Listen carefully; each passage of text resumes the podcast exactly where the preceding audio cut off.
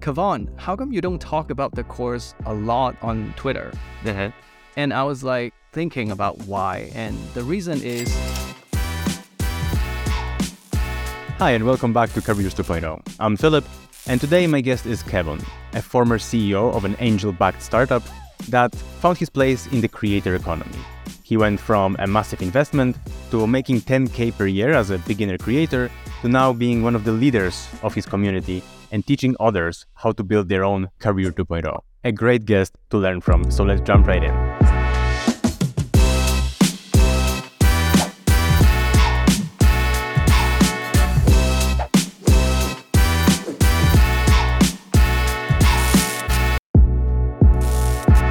Usually when I talk with creators, it's the path is from a creator, from someone, some posts something online, and then gradually it turns into a business, or it turns into even into a SaaS business. You're coming at it a little bit differently, like your background. You've been a VC-backed CEO first, and then transitioned into content creator, right? So I want to know, how do you treat the content creation job? Is it a side project for you? Is it a backup plan, or is it just another mean to an end? Which is because I know that you still would like one day run some SaaS. Well, yeah, you're exactly right. You did your research. It was never really let's create content and see what happens. My background actually not VC back; it's just angel back, but still tons of pressure. Always looking at the growth metrics and a lot of people to answer to. And honestly, I figured that I'm not that type of CEO who can take care of the team, the customer, and the investor. It's just too many parties. So it was end of 2020. I decided to leave the SaaS that I was running because it wasn't going anywhere. And I didn't want to burn more of my investor money. So I thought that's the right thing to do. And my first daughter was coming along. So I had a 2-month break and I was like, what should I do now? I don't want to just hop onto the next thing. I want to spend some time, reflect a little bit, and maybe just spend time with my wife. So that's when I really just went online and look at what other people are doing. And I stumbled upon this blog by Nate Ellison, a pretty popular creator, like writing for years. And I was like, wow, you can actually be recognized when you write online. I used to write online, but for B2B. So that was my light bulb moment. Like, okay, I love writing. I've been on and off with my blog for years, but maybe I can take it seriously. I have 2 months.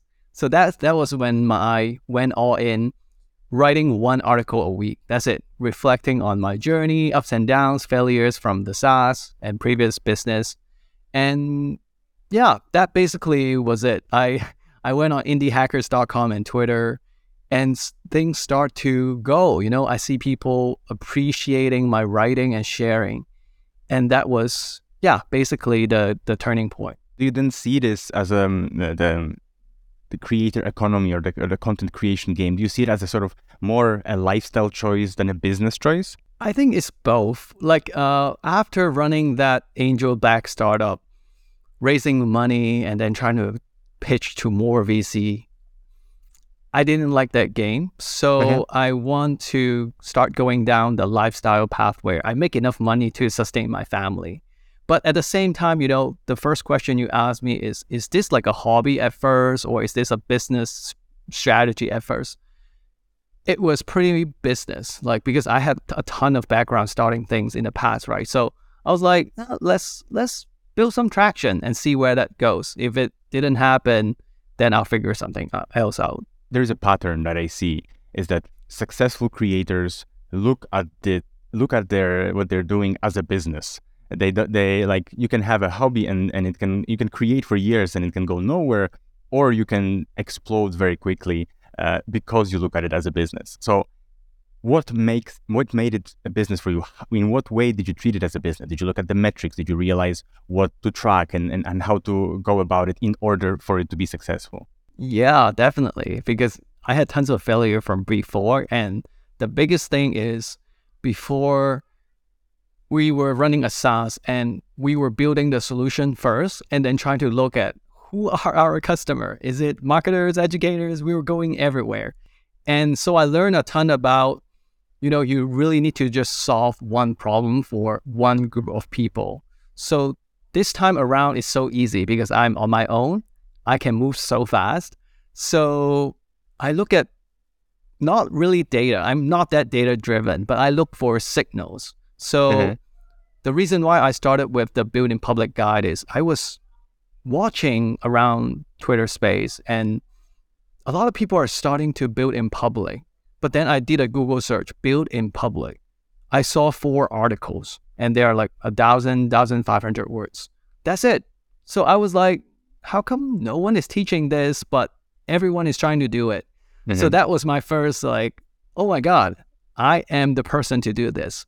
But also because it fits with my life principle, like honesty, transparency, helpfulness is who I am and how I want to live it for more and more decades. So I just give it a try. So the guide was the first project, and then I look for the signals.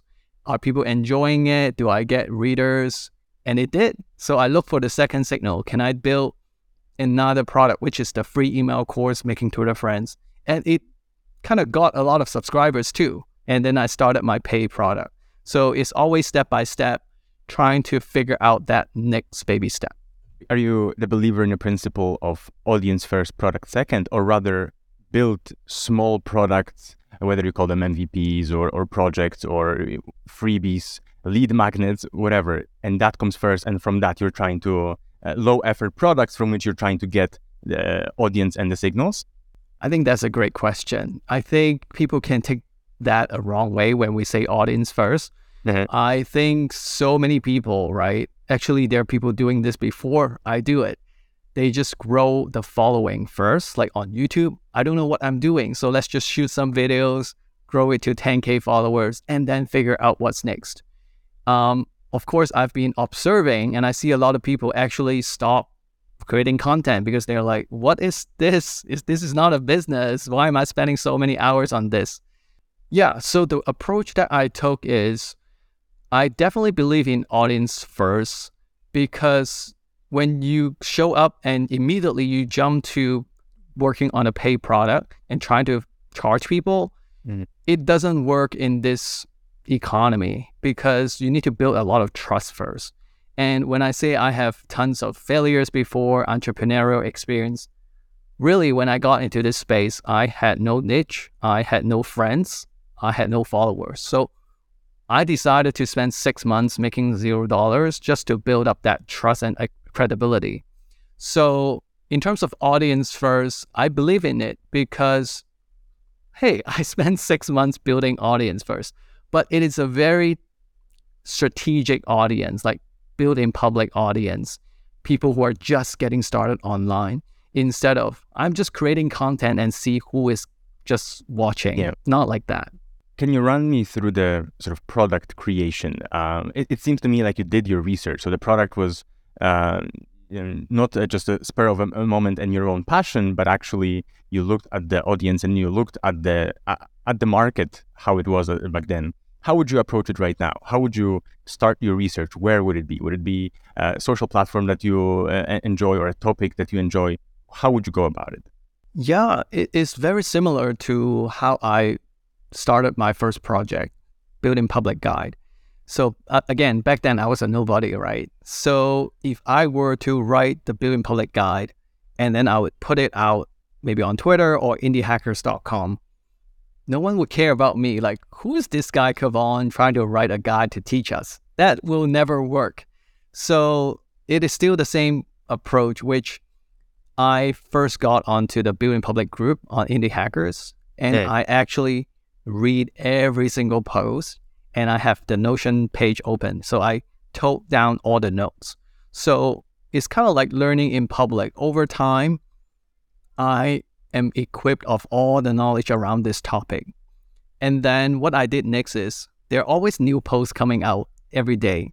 So I would be, every morning, I opened that page and I saw a new question. I'm like, okay, let me just try to help this person. Not as an expert, because I'm not, but as someone who is like learning a couple of weeks ago with all this knowledge. So people find it really helpful. So I decided to take my time to write the guide, but keep helping people, keep asking, hey, maybe you can read a chapter and share with me your feedback. So I think that was the customer research or market research that I still think is the most valid way. You have to put the people first, and you have to watch and listen to all the signals so that your product has all the answers for them. And maybe even your copywriting of your landing page has all the answers. That's when people go, wow, this is written for me, because it speaks to their heart. So I'll still do it the same way. There are two approaches that you can take, I think, right? So you can be an expert if you have some trust and experience and maybe a following, but you can also take the learner's approach, the student that just, as you said, learns in public, right? And then you build the knowledge and the trust and the expertise over time while just sharing what you learn. That's sort of what you're saying, right?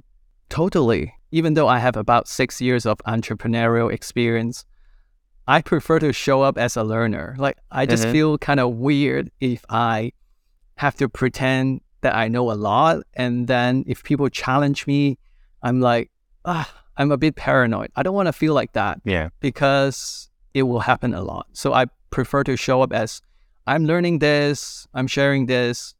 You might find this useful, but if you don't, that's okay as well. We don't want the imposter syndrome to kick in too often, right? I think so, yeah. We talk a lot about trust, and you mentioned trust and building trust.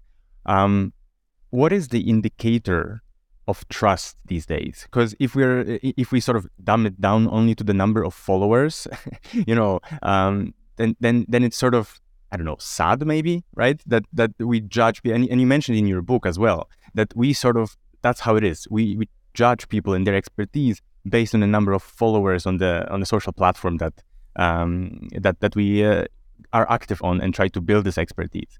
Is there any other indicators, or do you think that this is unfortunately it and we have to just gather the numbers? I think that was the first impression. We are all judgmental. So Philip, when I look at your Twitter account, I'm like, okay, he got so many followers. So I immediately form a perception about who you are. We all do that. So it's a fact. But I think eventually, if you want to sell something to someone, if you want someone to be in your community, it has to be more than that, because we're not dumb people. Everyone is kind of smart. Everyone can see it. I think the best signal these days are how many people are talking about you. I think that is really hard to fake. On Instagram, on Twitter, it's so easy to fake follower count. It's so easy to fake engagement, like likes or even replies. It's easy. Yeah, I see a lot of AI replies these days. But when you have real people saying, Philip, you are awesome. You're the person I would recommend to everyone. When you hear people say, Kevon is the most genuine person on Twitter from someone you know, I think that's the best signal. So I'm always trying to, build myself a reputation that optimize those kind of signals. And when we talk about signals, we talk about Twitter. That's your platform of choice right now. Although you are expanding, I think, into YouTube, right? A little bit more. Can you tell me about those choices? Like, did you choose Twitter because it was your favorite platform from the get-go, or because your market and the people that you wanted to get in touch with, they were there? Or it was just a calculated choice? Semi-calculated. So far from the conversation, you probably know that I do things because of certain reasons. I don't just do it. And this is because I've done all the wrong choices in the past. So I chose Twitter mainly because I started from IndieHackers.com. And my focus are bootstrap founders, bootstrap entrepreneurs, and new creators, people just getting started. And naturally, a lot of them are actually on Twitter. So I find a lot of people on IndieHacker and Twitter. So it's so easy for me to relate to these people and make friends with them. It feels very natural. But the second reason is I actually started YouTube back in 2018. I made 6 videos by myself. I did all the editing. It took me 30 hours for one video. And I realized the format matters a lot. Like YouTube, 30 hours a week. There's no way I can scale this business. Like the entire week I'm working on one video. But Twitter is different. Like I'm pretty comfortable writing. So to be able to jot down my ideas and thoughts and push out like 20 tweets a week, that's pretty easy. I can do it in like an hour and a half for 20 tweets a week these days. So I think finding a medium that's comfortable to you is super important. So that's why some people are good at taking up the camera and like talk, and Instagram story is great. But if you're more knowledge or wisdom based, Twitter is the place. At the same time, you are now quite consistently creating on YouTube as well. And from talking with other creators, big YouTubers even, the value that lies there is the longevity of the platform. So you post a tweet, it has a shelf life of a day tops, and then it disappears, whereas you can make a well-positioned video and then it will last you for years. Because the problems never change, right? People will still look for them. YouTube being like the second biggest search engine at the moment, people go there and will find those answers. And hopefully over time, you can build up a bigger collection of knowledge that is there. Is that the thinking behind it, or is it just a passion project? Oh, it's not a passion project. You just said you are a calculated person. You're a calculated person. No. No passion. But actually, I have an interesting theory about passion. I think passion comes when you are mindful about how you do things. Like me, Building Public is who I am, and Twitter is how I want to talk. And you get recognition. That's when passion comes, when these two things overlap.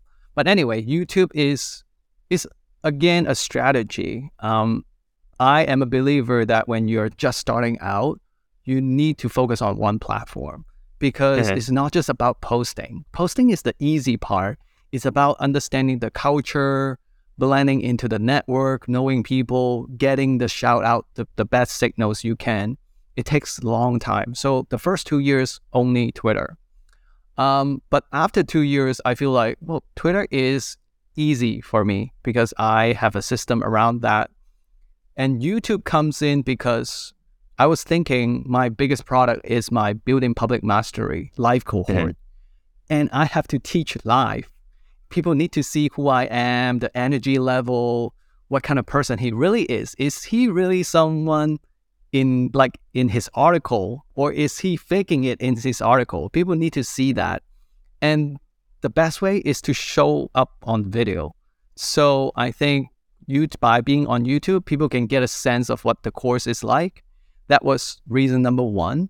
I think reason number two is what you said. Like Twitter essentially is still relying on people. So you get discovered through other people. But YouTube opened up like a new thing through keyword for me. So I just want to bet on that. But I do have a very specific positioning for each channel. So for YouTube, I'm not trying to be someone with 100,000 followers. I am looking at YouTube as, Twitter is where people discover me. Newsletter is how we keep in touch. YouTube is how we really build that connection, because you're looking into my face. And then that's the user journey between these people and me. That's how I think about it. I actually had a conversation about it quite recently. I don't know if you agree that especially these days with, as you mentioned, AI replies, AI content, AI tweets, the trust in the written word disappears a little bit, or at least diminishes the value of the written word. Whereas you talking to a camera, well, not yet that easy to fake. Do you think that the value of the face, the face value of a creator will increase with time? I absolutely agree. I was just replying someone's tweet about text tweets are easy to fake. Everyone sounds like they're expert. Building a course, writing a book is a bit harder, especially writing a book. Well, ebook is easy. You can write whatever, publish whatever in weeks. But if you really want a book that is, someone hold the book and take a picture of it, not so easy. And that's also my reason why I publish a book, because I think it's a huge credibility boost because people are holding your book. So yes, I think we should do more things that has a higher barrier to entry. You mentioned Twitter system, because you said Twitter is easy for me because I have a system. So let's circle back to the system. Can you share about the system? Do you have like now, content idea database, including thousands of items, and you just pick and choose and schedule them 10 days ahead? Or how does it work? First of all, I'm not a crazy system person. I'm not the Notion guru or anyone with like thousands of tweets ideas. My system is very simple because I feel like the best system is whatever fits you. You don't need someone else like complicated system. So I'm really against writing real-time tweets. Like when you want to say something and you go on twitter.com and try to write something, it's going to be trash, because I don't know if that happens to you, but every time I'm writing, I'm overthinking the word choice. Mm-hmm. When I'm about to press publish, I'm like, should I do it? And then after I click it, I'm like, I want to delete it and change something. It takes ages to write that tweet real time. So it's a waste of time. But my system is like I collect ideas anytime. Even in the shower, I would jump out and write it down on my phone. Every Monday after lunch, I have a 90-minute block, and I would look at the ideas that I've jotted down over the last week, or actually from before. And I would just like look at the 20 slots that I need to fill this week, and I would take them, and I'm in writing mode now. I'm not in like coming up with ideas mode. I would just take them and write it. So it's very effective because I'm writing in batch and I'm in a storytelling mode, so I can, be really good at it for like 2 hours. And I would schedule all of them. So that's one side of it.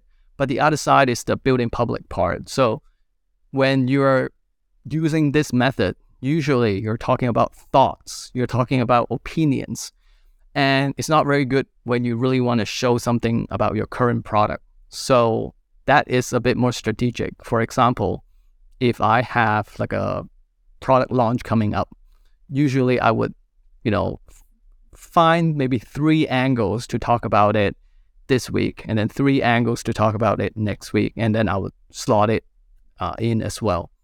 But that being said, I still believe we should leave 20% for just randomness. Sometimes I'm doing something I really want to put on Twitter, I can do it, but then now there's no pressure. Like if I don't do it, I still have the schedule thoughts going out. So I can really focus on the real work, not just tweeting. So that's my system. I don't want to go too in-depth because I can send everyone over to your book, Find Joy in Chaos.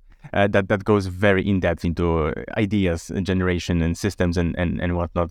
But what I'm very interested in, if you could shortly describe, is the evolving tactic of growth while you grow. So it's a little bit different when you're a small account and a little bit different things that you should do, whereas where you grow, the tactics and the strategy changes and adapts a little. Can you tell us shortly how would you go about it?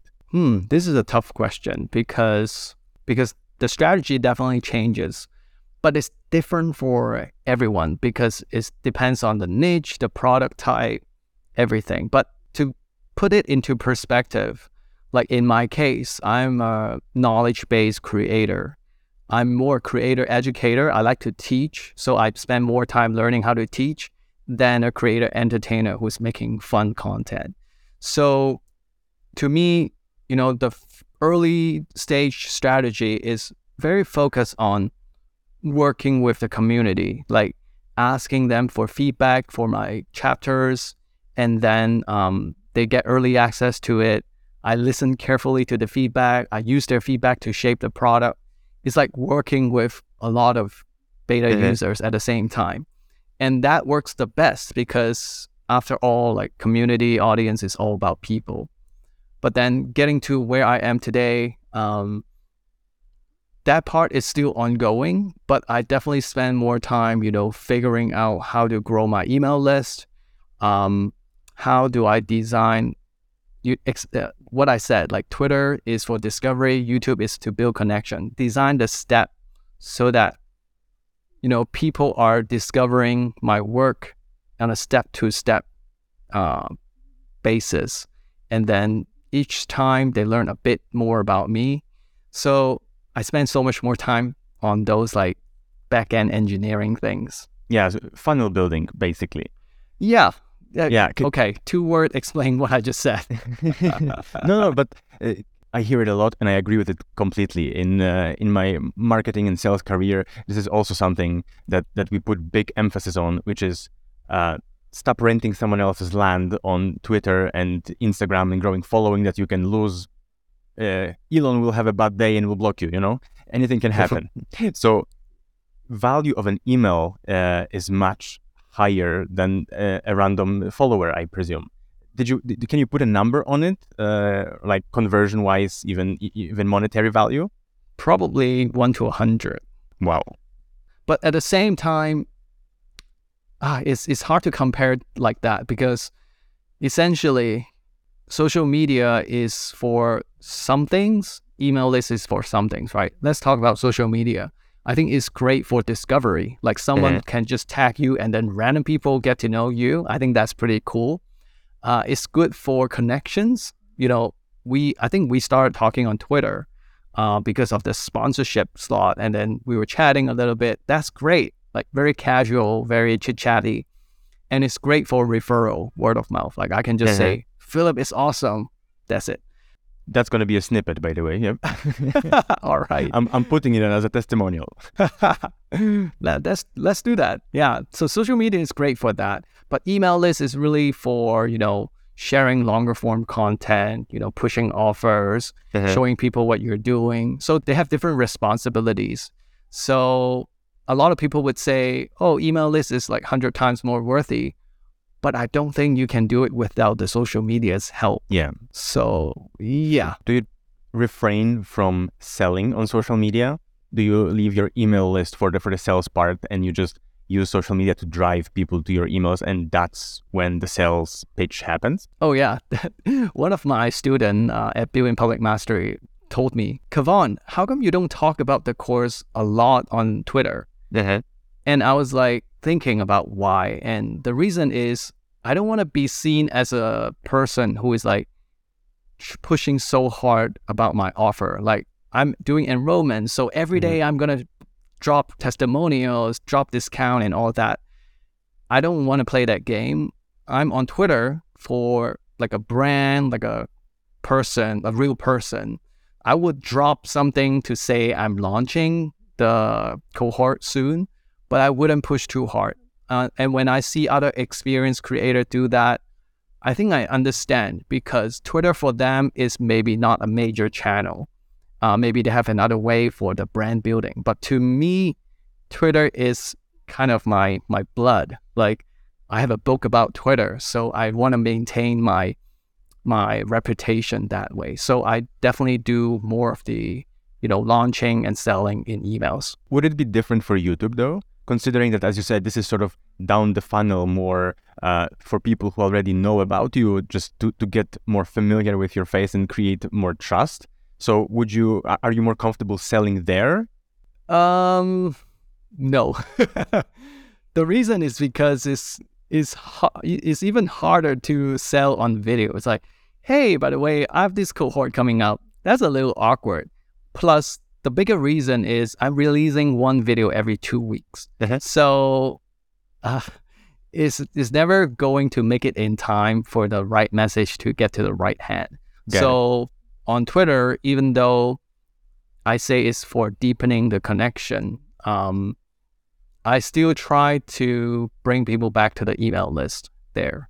So yeah, if they're already subscribed, then that's fine. But if new people come in, I hope that they would get into the email list because I can send email anytime. Yeah. As you're the Building Public guy, then maybe you can publicly tell us a little bit about your product range and the revenue that it comes from it.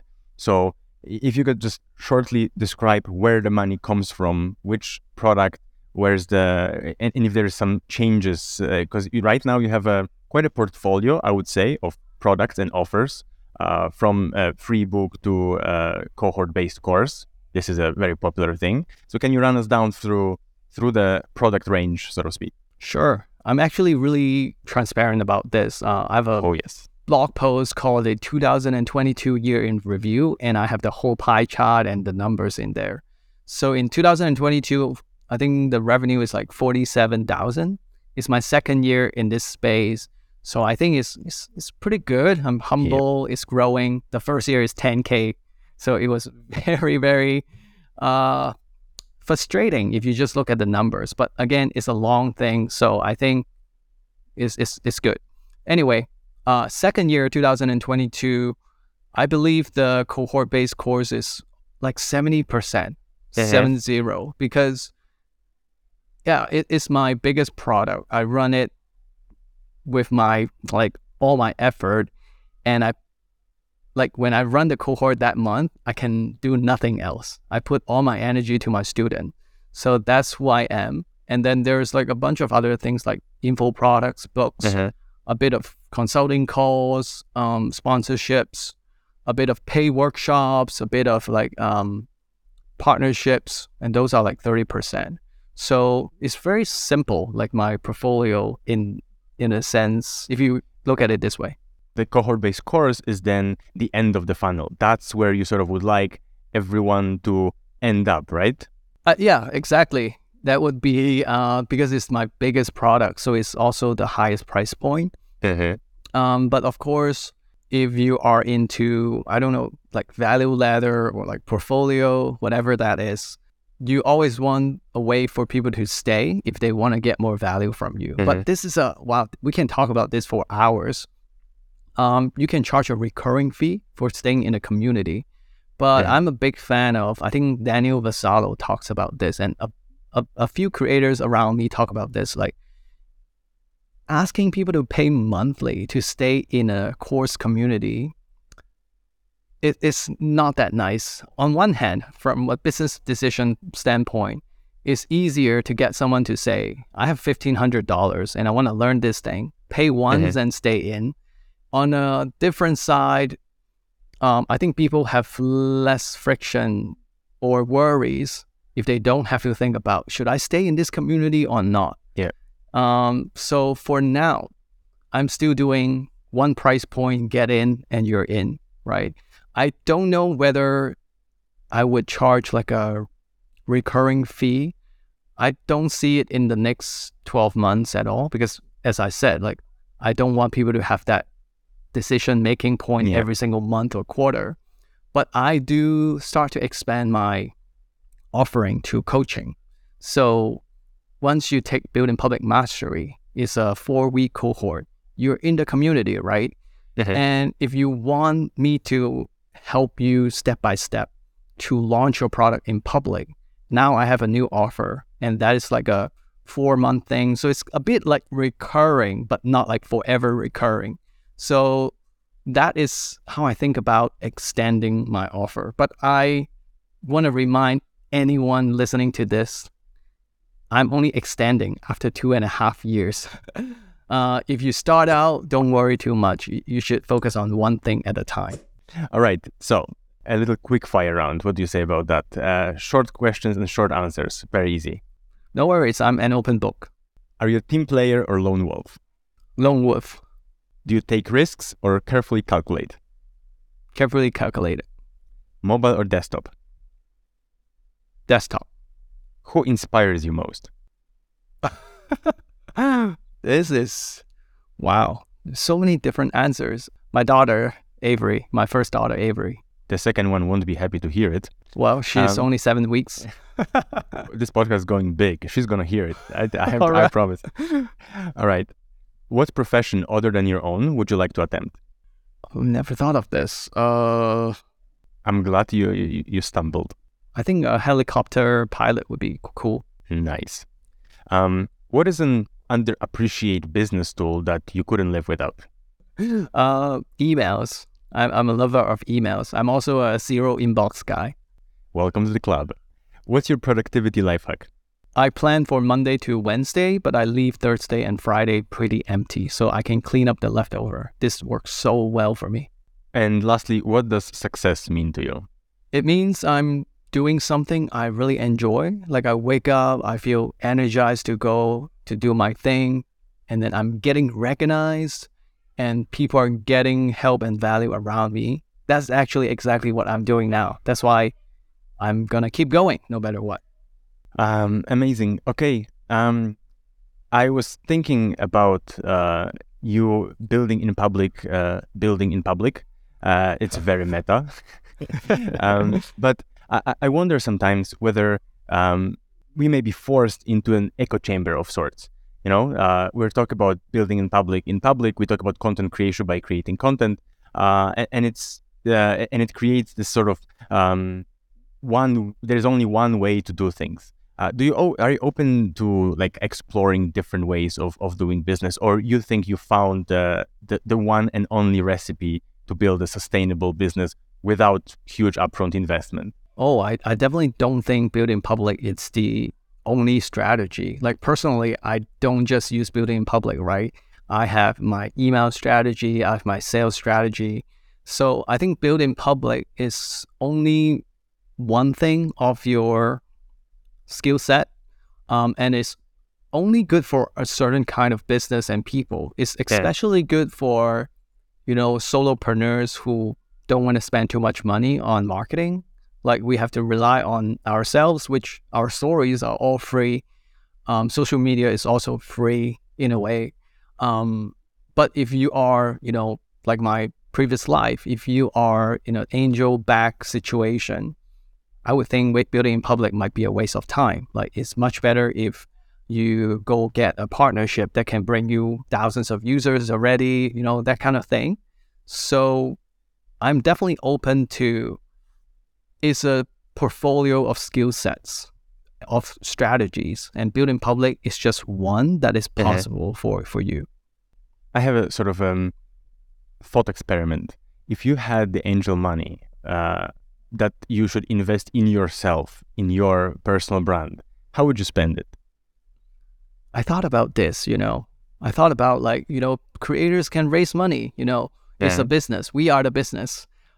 But honestly, if you give me money, I don't know what to do because I study finance. I did accounting as well. So I have my profit and loss like month to month. I track everything. And I'm very careful about how I spend money. And this is why like a lot of early creators, they would go out, buy a lot of courses and those. I would never do that. So there's a book called Profit First. It's about, you know, preserving your profit, keep some for your savings, keep some for taxes. And the way I look at it is my current profit margin is 70%. So revenue 100%, 30% cost. And as I grow, and if I just don't spend on anything new, that percentage will drop. Like this year, maybe it will drop to 20%. So then I will look at, oh, I should still push it to 30% because with some investment or budget, you can grow faster. Then I would look at, okay, now I have like 6K more to spend. So this is my current way. So back to your question, if you give me like 100,000 right now, I really don't know where I would spend because if I'm spending on ads, bringing more people into my email list, it's just going to overwhelm me. I don't want to get burned out. So I prefer a very steady growth. That's the lifestyle that you have chosen. That's what we talked about, right? Exactly. Circling back to the community, we mentioned it a lot. Some creators look at they use interchangeably the term audience and community. Some, on the other hand, think of community as people that you actually spend time with and talk with, maybe even outside of social media, maybe on a Slack group or anything like that. Have you been part of any communities like this or built your own with your course? And what kind of value do you see in such a close-knit community rather than just audience-wise? Good question. Because as much as I'm seen as a community person from an outsider standpoint, I'm not very active in many communities because I just don't have the time. It takes time to, again, knowing the people, helping them, or even ask questions. So I'm very careful with that. So far, I run my own community and I'm only in one other community. So this one is called Creator Science by Jay Clouse. I got in because I feel like he's like me. The way he shows up is very genuine. very helpful, not just want to push products to your face, not just want you to take out your credit card. And my thought is, I want to learn from this guy. And when I got in, I was surprised. The people in there are exactly like us. Super supportive, super helpful, nothing like the Twitter bros. So I think it's money well spent, yeah. It's worth mentioning that Jay Clouse community is a very high ticket community. I think not many other are as high ticket. Do you think that maybe, and it's limited, there are like 200 spots and now there's a waiting list of people that want to get in.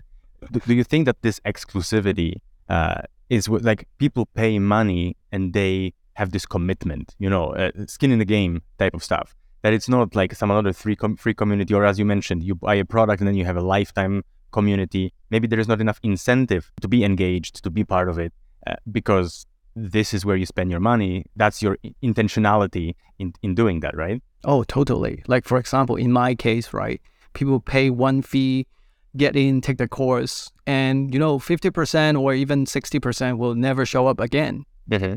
Even they don't have to pay anymore. It's just how people work. Like, they focus on one thing at a time. But for Jay's, it's a recurring fee. I like the exclusivity, but not because it's like a marketing tactic or something. Mm-hmm. It's because we understand the value of a community decreases as the number of members increases. I actually wrote a tweet back to Jay, I think a week ago. Someone was asking him, would you ever change this decision to open up to more than 200? And I reply, if you open up more than 200, I'll be the first one to go. Yeah. And the reason is, it's true. I cannot manage my energy in there. I wouldn't be helpful. I wouldn't get value. Why would I be paying? So I think he's really smart about this. Yeah. As a creator, what kind of value do you get from such community? I'm 100% sure that you can teach people a lot of things. What do you learn from them? I think one thing we entrepreneurs have to recognize is that there are a lot of content out there teaching entrepreneurship, right? But usually they are for beginners. Mm-hmm. It's all the same thing. And once you're past the beginner stage, like I think I'm in a growth stage right now, mm-hmm. Those articles, those free videos, they're not digging deep enough because everyone is creating those free content for the beginners.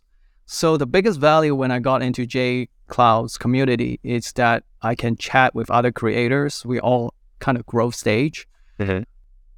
And we can talk about, okay, we both have a cohort coming up.